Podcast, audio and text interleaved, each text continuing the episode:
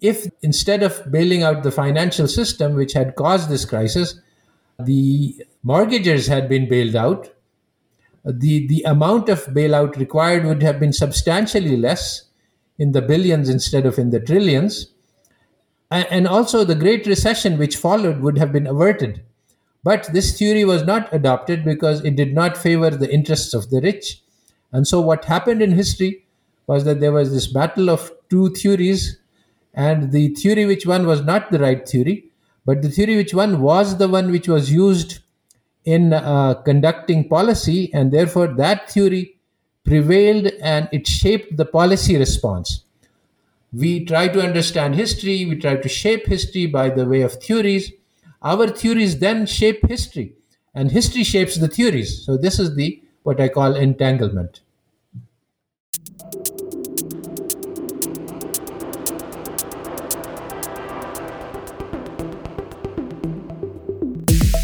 You are listening to Historically, a show where we decolonize history and debunk myths and misinformation taught to you in school and in corporate media. I'm your host, Jeff Epstein.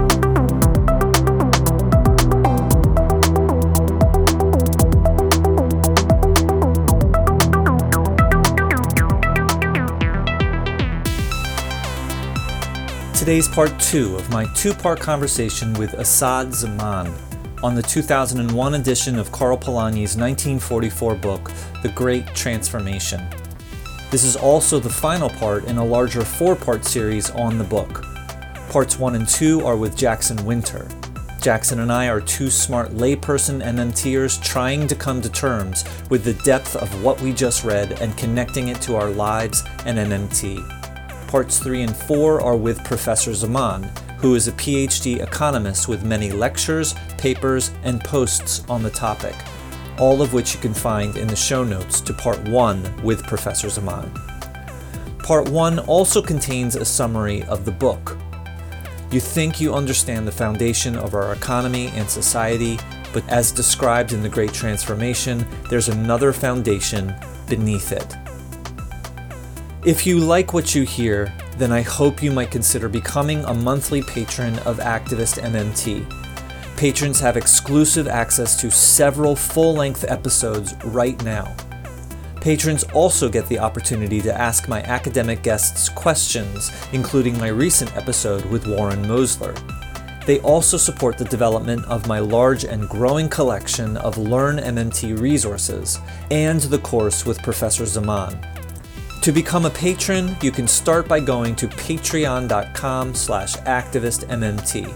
Every little bit helps a little bit, and it all adds up to a lot. Thanks.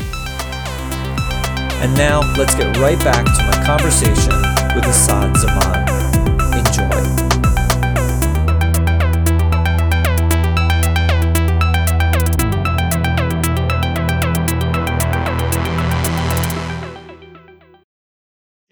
To drop the idea of nations and say, let us think of the world as uh, one human, as humanity, and ask what kind of trading system would benefit the masses, we would come up with a radically different type of trade. Um, can you address briefly how mercantilism fits into this? Ah, yes, mercantilism was an early. Basically, if you look at economic theories, you see that as the system was evol- evolving, the theories were co evolving with the system. So, basically, when we talk about the gold standard for a century, that is just um, um, the mercantilism basically focused on acquiring gold. And, and how can you do that? By selling goods to the other countries. But uh, mercantilism period was a period of where you wanted money to conduct wars, whether it was with other states or whether it was colonizing wars, but you needed gold to pay your soldiers and, and to build your uh, industrial products and to import the things that were essential for um, your industry, like raw materials, etc. So basically, gold was needed for wars. But this uh, war was an expensive way to acquire resources of other countries. And after colonization took place, then um, you could do that by monetary methods. And today, after the world wars, basically the financial system is able to extract uh, revenue from all of the world without in very peaceful ways. Like for example they have entrapped the us um, students in a trillion dollar debt.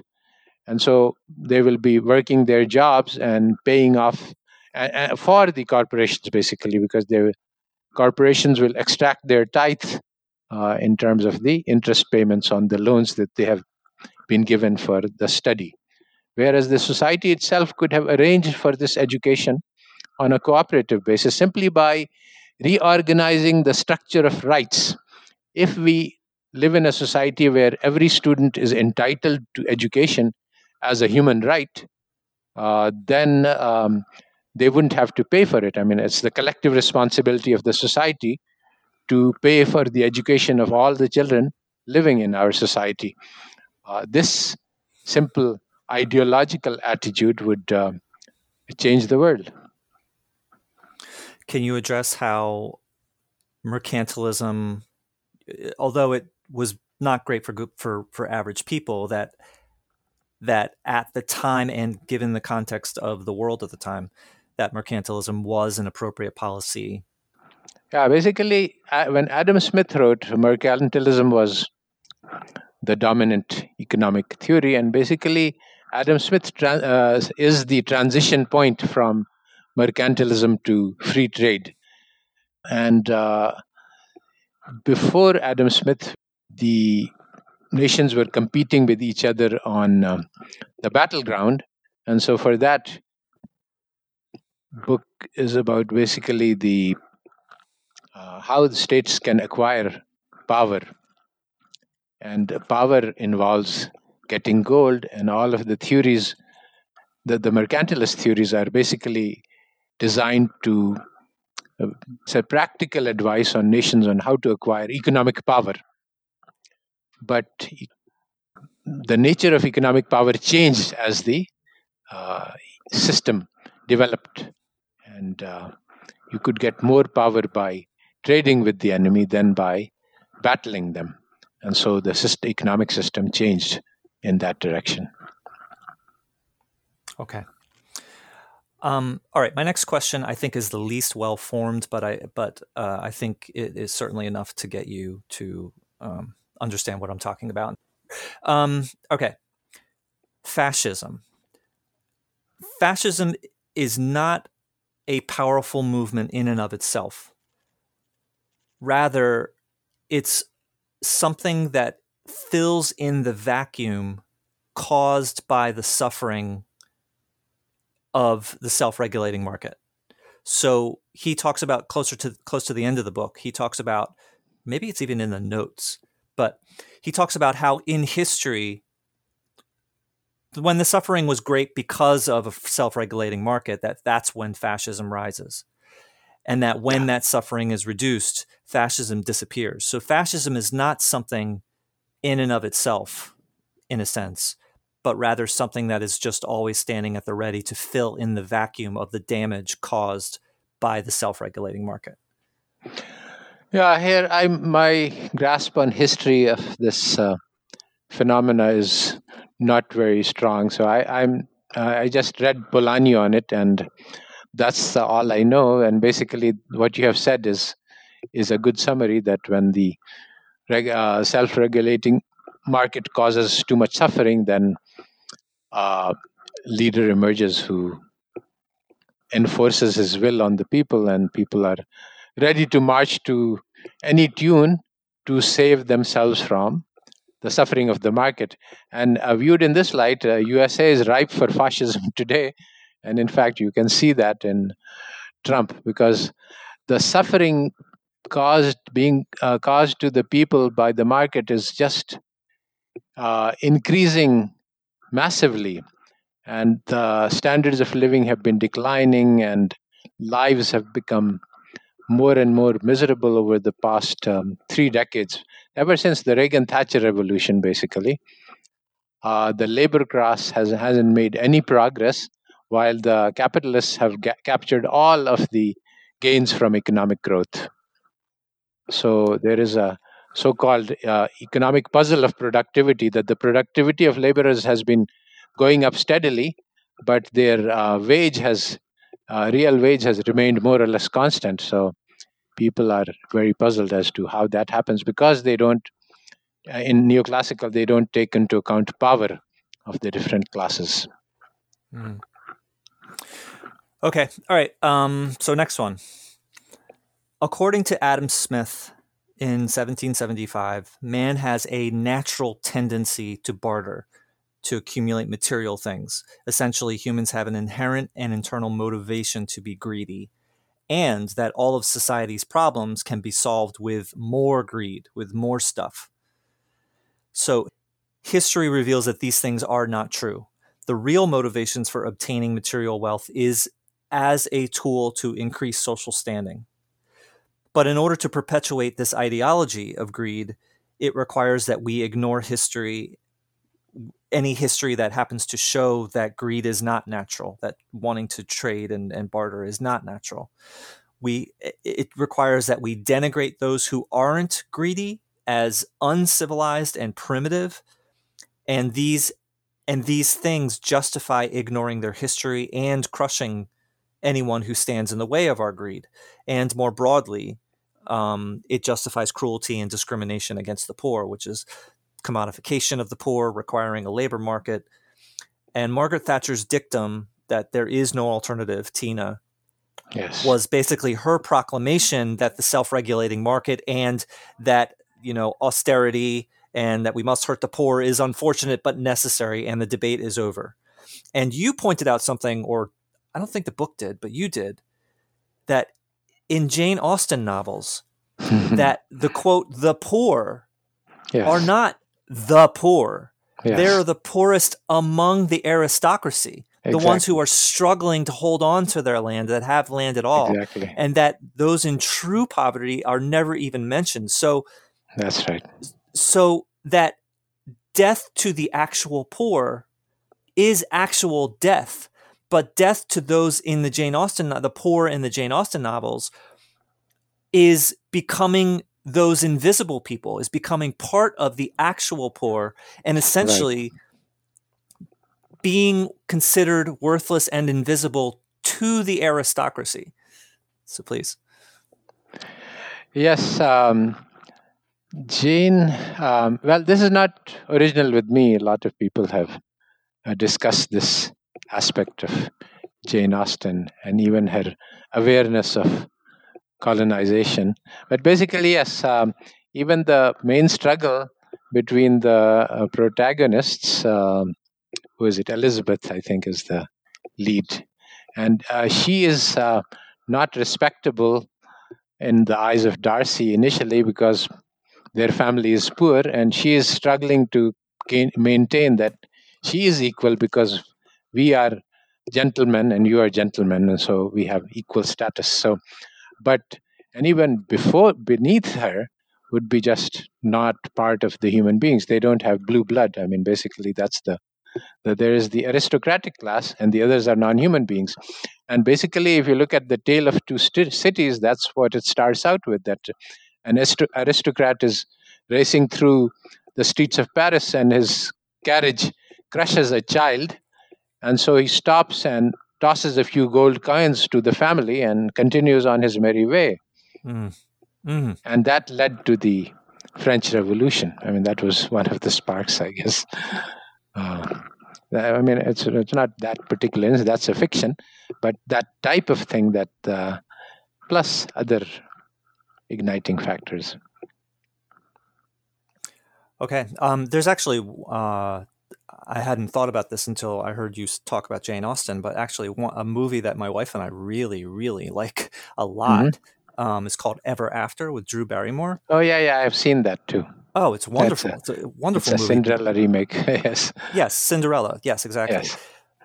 but it, that's exactly what you're what what happens in that movie. They are Ah, yes, struggling to yes. hold on to their tiny bit of land, and I never thought. And, and actually, she marries the prince, saving the family. yes. And it's actually I never considered it from that point of view. It's that it is struggling to remain at least you know in the aristocracy itself as a and avoiding becoming what we currently call you know impoverished or you know real impoverished real poverty Mhm. um okay uh all right i'm surprised at how quickly this is going um okay well uh, I mean, I can come up with some specific questions, but before I do, can is there? I mean, you have seven lectures on this, plus Oh yes. Oh, not yes. I mean not just the seven lectures. You also have a summary. You also have the methodology. You also have your Yes. your written summary. Um, so Yes. let me just let me just open it up to you. Of is there something, you know? Let me just open it up to you. Is is there Yeah. another thing that you would like to bring up about this? We have plenty of time. Yeah, sure. Um, there are some things that basically, in uh, the search for knowledge, I found that the idea of Michel Foucault uh, that we need to look at the source of ideas. So basically, um, we are trained, at least in the educational that I received, we were trained to think in terms of true and false. Here is an idea. Who uh, had this idea? Why they did have it? Is, are not the questions of primary interest. Question of primary interest is: is is this idea true or is it false? So this is um, a very bad way to um, think about things, and because it's ahistorical, as you know, the one of the major complaints against neoclassical theory is that it is ahistorical, and um, MMT does attempt to remedy this a little bit, but uh, at least um the, mm, the the in the sense that well, MMT goes into the institutional structure of money currently, but it does not really uh, discuss the evolution. How did we come to this system? And that I think is a defect. And basically, um, looking at the history of ideas is a very powerful means for understanding how we got to where we are. And so, in that sense, any conventional economics um, completely, and not only um, not only do they not study history, but they also ex- say that studying history is useless. There's no point in because what happened in the past is not relevant to learning about truths, and, and that's completely false. So, in that sense, history is of extreme importance. Uh, this idea itself is suppressed in conventional approaches to knowledge. And one of the greatest contributions of uh, 20th century was Thomas Kuhn on the structure of scientific revolutions, which basically looked at how science has evolved and then came up with some rather surprising insights about the nature of science. Similarly, if we take um, the current system of capitalism as a given and try to understand it, that will lead to some insights. But when we study how this system came into being, that leads to a radically different set of insights because basically you look at the system from the an external perspective instead of looking at it from the inside and that really gives you um, massive amount of insights which are simply not available to those who are participants in the system. And so that i think is the importance of polanyi. Also polanyi got there first. I mean if i was to go and look at the history i would never get to uh, this place where polanyi achieved. I mean he actually is able to stand outside the streams of history and watch capitalism evolve and convey his insights. So that's really quite brilliant. I mean uh, it's it's a lifetime work And I certainly couldn't have done anything like that. And not, not very many could, even after studying all the history. And in fact, historians today, I know them, they just uh, don't have the perspective that Polanyi said. And Polanyi starts by his book by saying, I'm not a historian.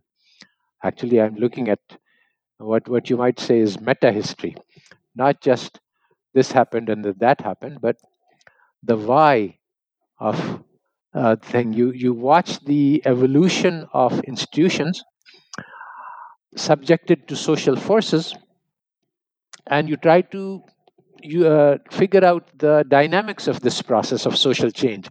And in fact, Ibn Khaldun is the first person who did a study of history like this. And so I think that in, in many ways, Polanyi was inspired by Ibn Khaldun because basically Ibn Khaldun sets out the theory as study of process of social change. And this is exactly what Polanyi also says, that I'm going to study how societies change. And notice how this is radically different from the economic co- theory concept of equilibrium, which says, which talks about situations where society will not change.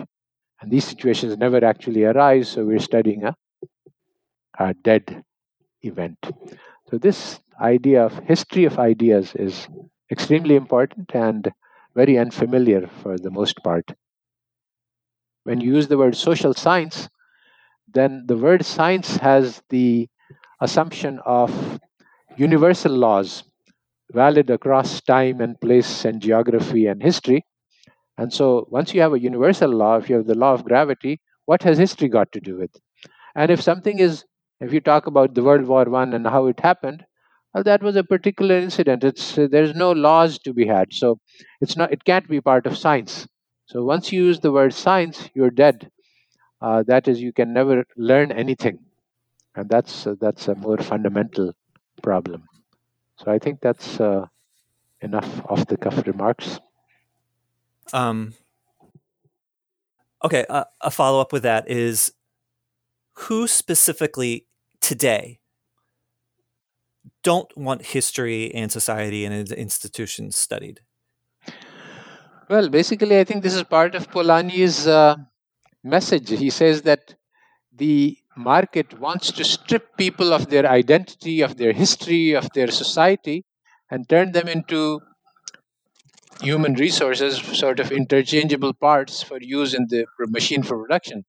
If you if you know your history, then you have a broader sense of who you are and a vision for the future and a perspective on working together collectively for larger goals all of these things are lost when you don't study history. So, capitalism very strongly doesn't want us to focus on history, it wants us to focus on the imaginary. Speaking of um, uh, movies, I think that Matrix is another one, and uh, that that's actually very, very strongly representative of what is happening to us. We are being trained to live in a fantasy world, and the reality is that we are just parts producing energy for the capitalist machine. I think that artists have a much better artist and literature people have a much better sense of what the world is moving at a deeper level than the average person uh, can understand or express. Um, okay. Uh, I'd like to do one more, uh, a bigger question and a smaller question, and then let's get to my fi- original final question. And that is, uh, I'll give you the small one first. Can you briefly, you, you kind of touched on this by saying, you know, uh, capitalism, whatever, the, the, those that benefit from capitalism don't want you to look at history because it's inconvenient for them. And that you have a paper about Polanyi's methodology, oh, which is kind of common sense, but it's just basically Polanyi makes it clear, or you know, he you can't separate history from economics from a whole bunch of things. Can you address that? Oh yes, yes. This is, I think, crucial, and this is the fatal flaw at the heart of Western social science that uh, they treat the human experience as an external object. You see, in science, we study the world out there and we don't interact with it. I mean, how what I wish to do. Uh, if I say that the gravity is 9.7 meters per second squared, but I wish it was higher or it was lower, that just doesn't make any sense. But when it comes to history, human beings, our ideas, our visions, our goals shape history. So this is this, to, if we want to understand economic theory, then we have to uh, we have to study this two-way causation, which I call entanglement. Um, history, uh, as it happens, affects us, and we want to try to manipulate. We want to try to change things. Then we have to understand the historical processes unfolding around us, so that we can control them, shape them. We have to understand what are the forces which are driving change and so to do that, it always requires going beyond X happened and then Y happened. You have to guess at the hidden causes which are driving things. And those are the theories that we have. Now, once you have a theory hand, it, uh, in hand, it may be a very bad theory, but it gives you a line of action. So when a group of people adopt a theory, uh, they don't normally look at whether the theory is true or not. What they look at is how this theory protects their interests. And if the theory is good for them in the sense that taking actions, policy actions based on this theory will help their their group uh, will will strengthen the group, then they go for this theory and they say this is the correct theory which explains what's happening around us, and therefore we must act in such and such a way. Other groups have their own theories. So, but but now, what happens uh, in history as a result of this is a consequence of this battle between different kinds of theories. To give, very, give, to give a very concrete and specific example, uh, this is discussed by Atif Mian and Amir Sufi in their book called uh, The House of Debt. They say that when the financial crisis occurred, there were two competing theories about why it happened and what was necessary to do to save the system. One theory which they offer is that it happened due to excessive household debt. And so the solution to the problem was to uh, give emergency loans to all house, households with mortgages who had uh, who, who could not pay their mortgages. The other loan was that this was uh, the problem was the collapse of the financial system and the liquidity crunch that would result. And this asked for bailing out the financial system. If instead of bailing out the financial system, which had caused this crisis, the mortgagers had been bailed out, the, the amount of bailout required would have been substantially less in the billions instead of in the trillions and also the Great Recession, which followed, would have been averted. But this theory was not adopted because it did not favor the interests of the rich. And so, what happened in history was that there was this battle of two theories, and the theory which won was not the right theory, but the theory which won was the one which was used in uh, conducting policy, and therefore that theory prevailed and it shaped the policy response. We try to understand history, we try to shape history by the way of theories. Our theories then shape history, and history shapes the theories. So this is the what I call entanglement. Okay, good. Um, okay, so my uh, um, a final question before my original final question is is the following. It, uh, uh, there, there's the idea that you know government is bad, anti-government, that the government can do nothing except for interfere with the free market. So the idea is that government just get get government out of our way. You know, Reagan government is the problem. You know, uh, the problem is more government. You know, we are the problem. We're gonna. I'm here. I'm president to get them out of your way.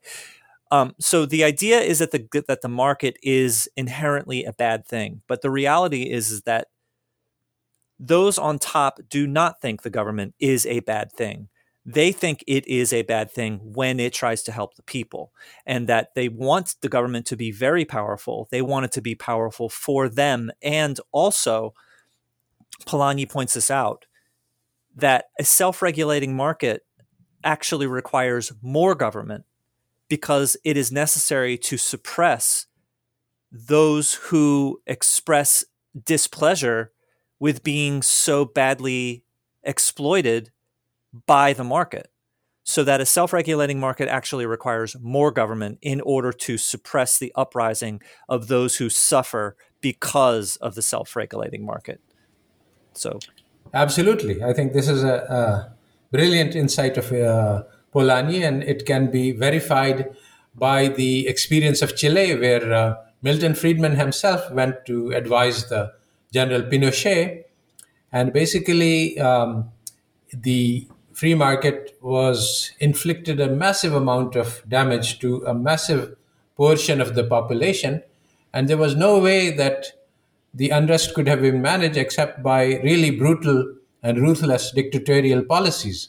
So basically, the market unrest creates uh, damages society, and somehow or the other, basically, capitalism is about managing the unrest that will be created by the free market or the unregulated market.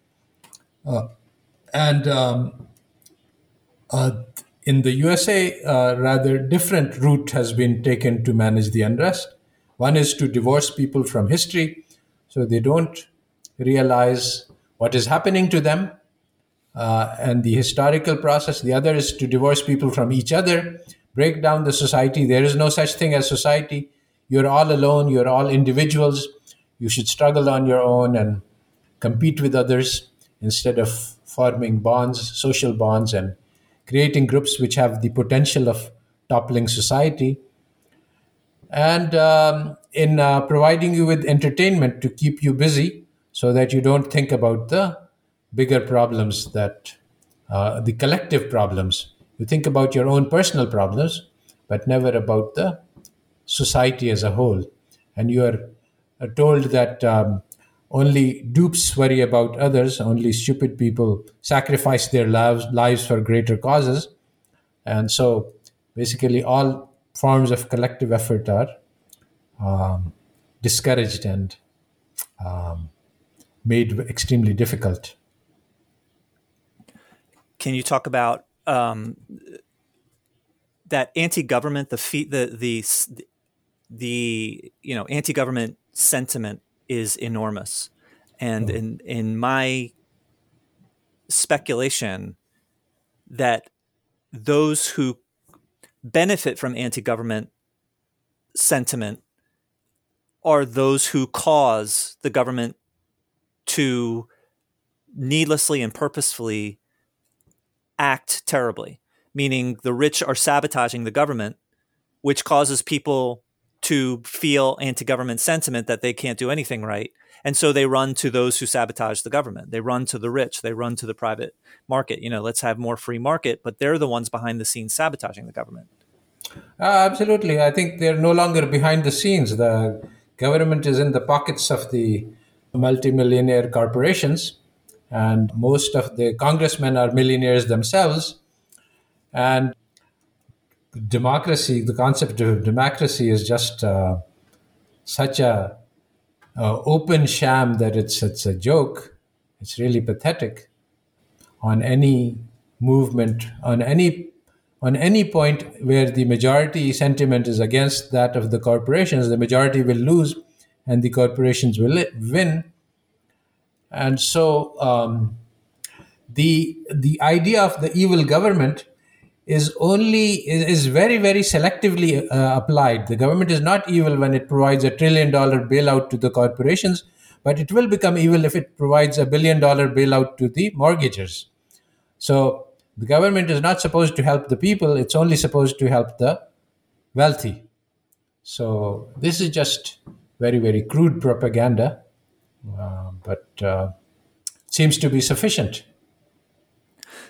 But okay, so the part that really confuses me is that average people buy into this. And what I mean by that is there is a huge element of protecting privilege.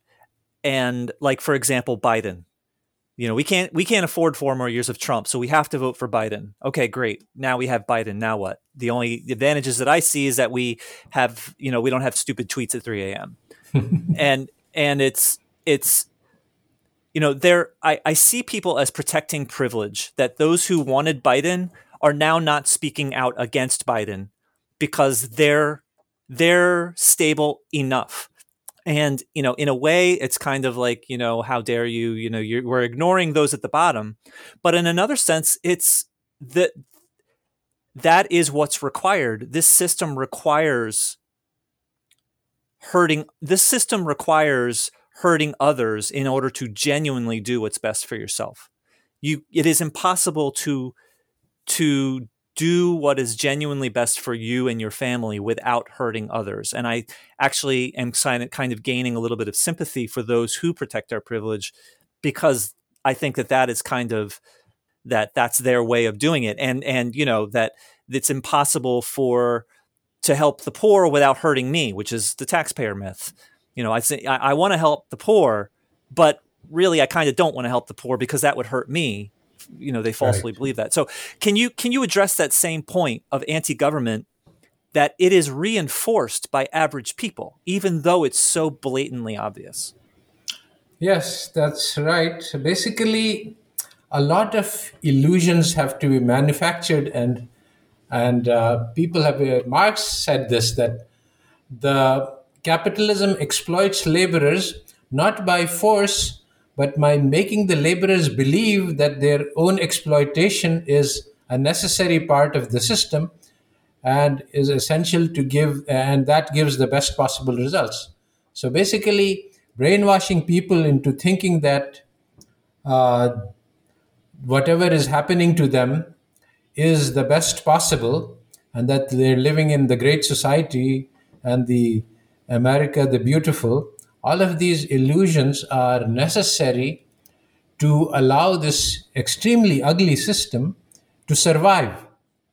And so the capitalists have become really experts at creating this matrix type illusion which keeps the people uh, fed on fantasies while the reality is starkly different. Uh, the, the particular myths being in use like the government is bad or the government is good. These don't really matter. But the illusion of democracy and uh, Biden versus Trump, etc., Tweedledum versus Tweedledee. Tweedledum versus all... Tweedledummer. Dumber, yes.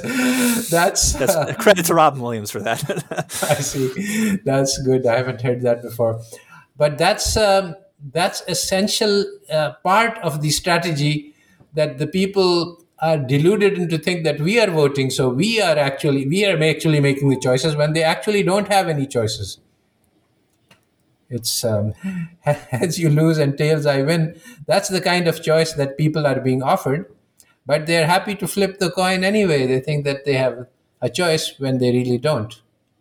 And so this this illusion is an important part of keeping the people pacified and happy with this uh, system yeah, and and it's uh, what is most upsetting eh, with related to those you know those average people who basically defend Biden, but then but then when he's in office, they don't question anything that he does or doesn't do, like with climate change and whatever. Um, is that you know they have they provide healthcare for all is very important to them, and they have elected a really really nice, personally nice congressman who his primary thing was you know healthcare for all, and now it's now it's four years after he first said healthcare for all in his campaign, and now he's worried about inflation for healthcare for all. And yet these people mm-hmm. still love this guy. And I see this as a manifestation of that. Um, uh, okay, let's go to my final original question, and that is we can always change our path, but uh, on the path that we are on, uh, it's pretty bad. And I think it's, and I, have heard you say in one of your Polanyi lectures in like, you know, 2050, are we going to be here at all? and yes. or at least you know those of us that are not the oligarchs are we going to be here at all and um, it has been something that i've been really thinking about is how to be a parent to i have a, a 12 and 15 year old boys and I was brought up of don't question. Um, I remember asking about a walking bridge. Well, what if it falls or whatever, you know? And and I was told that walking bridge will never fall because it hmm. was designed by people who would never allow it to fall. Right. I remember being in a car with, we went to a lumber yard and there was a huge piece of lumber right next to my head in the car. And I was hmm. worried and I said something and, and I, I was told, we, I promise you that I will not get into an accident. And it's just like, you know, don't question things. Don't worry your pretty little head. Basically, shut up hmm. and take what you can get and keep your head down and i don't want that for my boys i want i want them to be kids but i want to balance i want to balance allowing them to be kids, but knowing that they're essentially walking into a buzzsaw. And mm. and you know, the second half of their lives, I think it I think as best as I understand, is going to be filled with violence and unprecedented instability. So I would like to ask you, number one, am I correct? Or how, you know, I mean correct, you know, we we, we yeah. can't say for sure, but given our current path, how realistic is my speculation of what we're what we should be anticipating in the next whatever 20 30 years? And then after that i would like to ask you of what would you say as a parent to 12 and 15 year old boys to give them a realistic sense of what to expect without you know destroying their childhood basically of you know scaring them out of the childhood? Yes. Well i think that if you look at the new evolutionary theory you find that this idea of survival of the fittest has been radically mo- modified. Basically, in harsh environments, it takes a lot of cooperation to succeed. And uh, this idea, uh, there were some very interesting experiments. Uh, I think there's somebody called Ed Wilson, or who is uh, the leading uh, new Darwinian. And basically, so if we are facing a harsh environment, which is going to happen, then if we want to survive, it's not going to be each man for himself. That doesn't work in a harsh environment. In a harsh environment, it takes a lot of cooperation to survive. So, uh, exactly the opposite strategy is needed. How do we build teams? How do we build friends? How do we socialize? This is what uh, the skill that needs to be taught.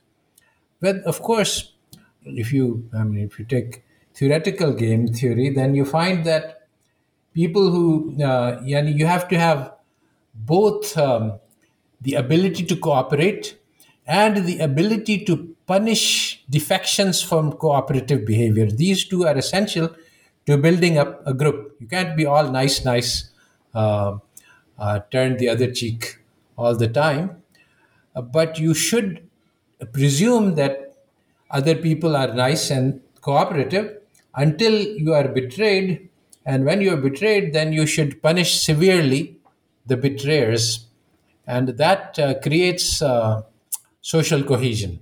And that's how societies work. I mean, if somebody does something that is antisocial, he can be ostracized, and that's the uh, removed from the society. And so, in terms of teaching children to survive in harsh environments, the thing is not to teach them to be selfish and, and greedy and look out for their interests against that of others. The teaching that our children need is how to work together in groups to uh, groups to achieve uh, collective goals. Is that?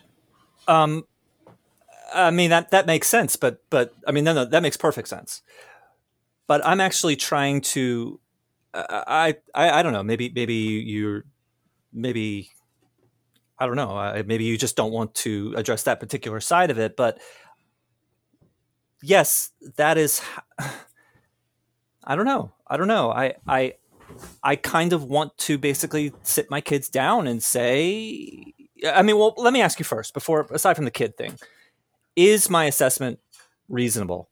That you know, oh, absolutely. I think we are um, on the brink of a huge catastrophe, and Certainly, we are not acting in ways that will uh, help the chances of our survival.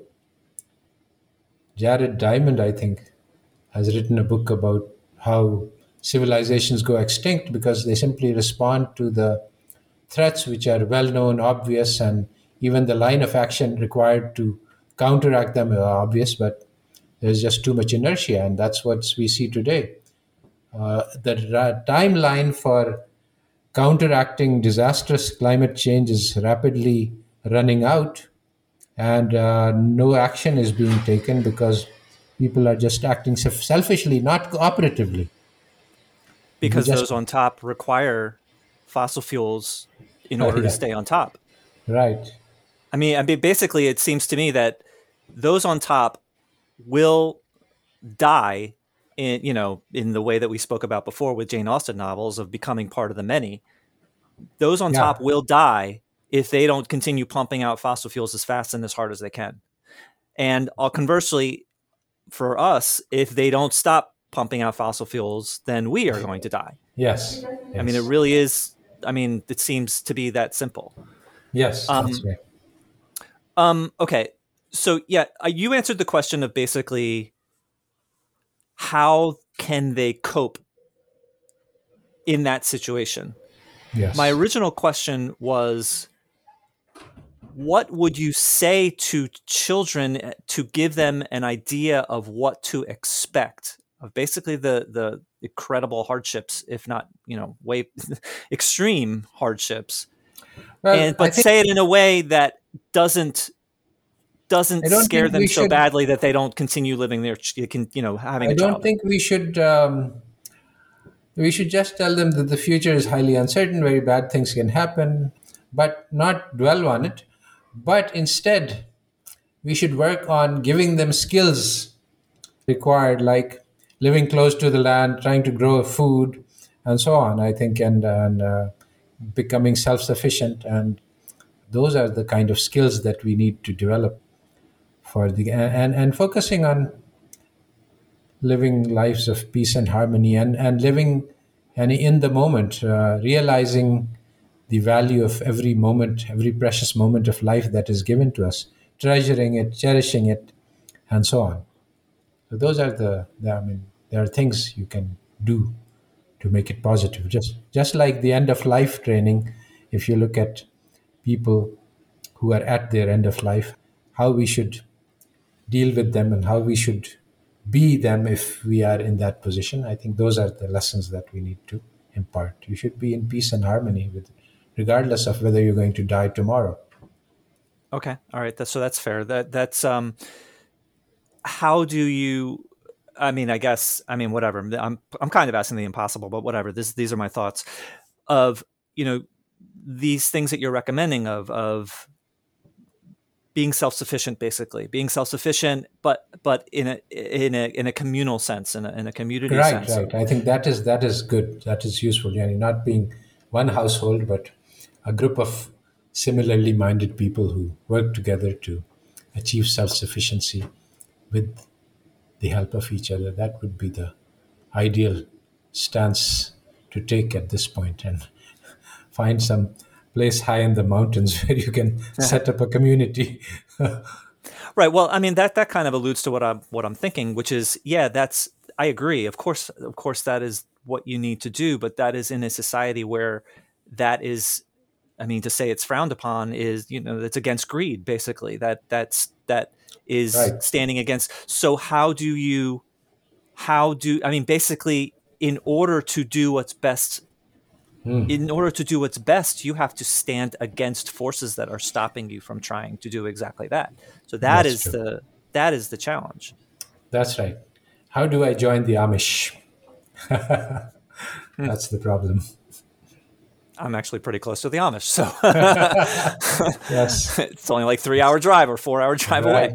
Right, right. Um, I think that's what I'm recommending. okay, all right, um, all right. Well, uh, we we went through everything that I wanted to go through. Is it is there anything that you would like to close out with? Are there any? What what would you like to say before we stop? ah, uh, there's a Chinese curse. May you live in interesting times. So I think that we are living in very interesting times. Okay, profound ending. um, thank you for talking with me. Thanks for doing this. Great. Thanks for having me.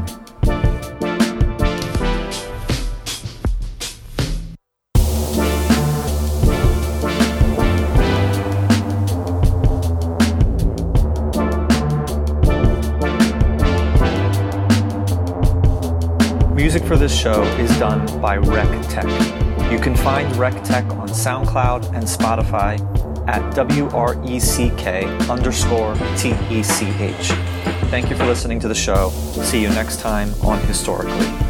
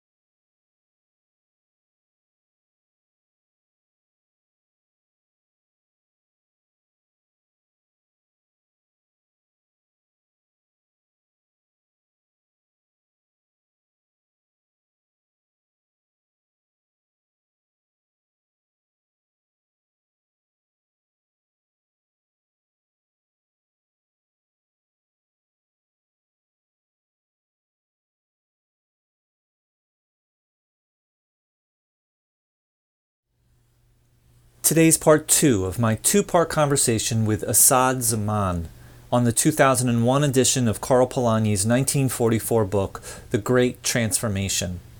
This is also the final part in a larger four part series on the book. Parts one and two are with Jackson Winter.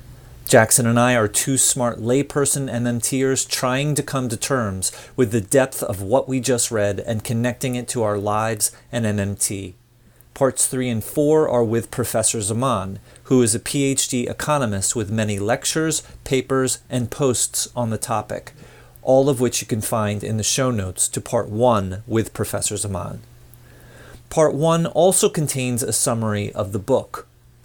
You think you understand the foundation of our economy and society, but as described in The Great Transformation, there's another foundation beneath it. If you like what you hear, then I hope you might consider becoming a monthly patron of Activist MMT. Patrons have exclusive access to several full length episodes right now. Patrons also get the opportunity to ask my academic guests questions, including my recent episode with Warren Mosler. They also support the development of my large and growing collection of Learn MMT resources and the course with Professor Zaman. To become a patron, you can start by going to patreon.com slash activistmmt. Every little bit helps a little bit, and it all adds up to a lot. Thanks. And now let's get right back to my conversation with Asad Zaman. Enjoy.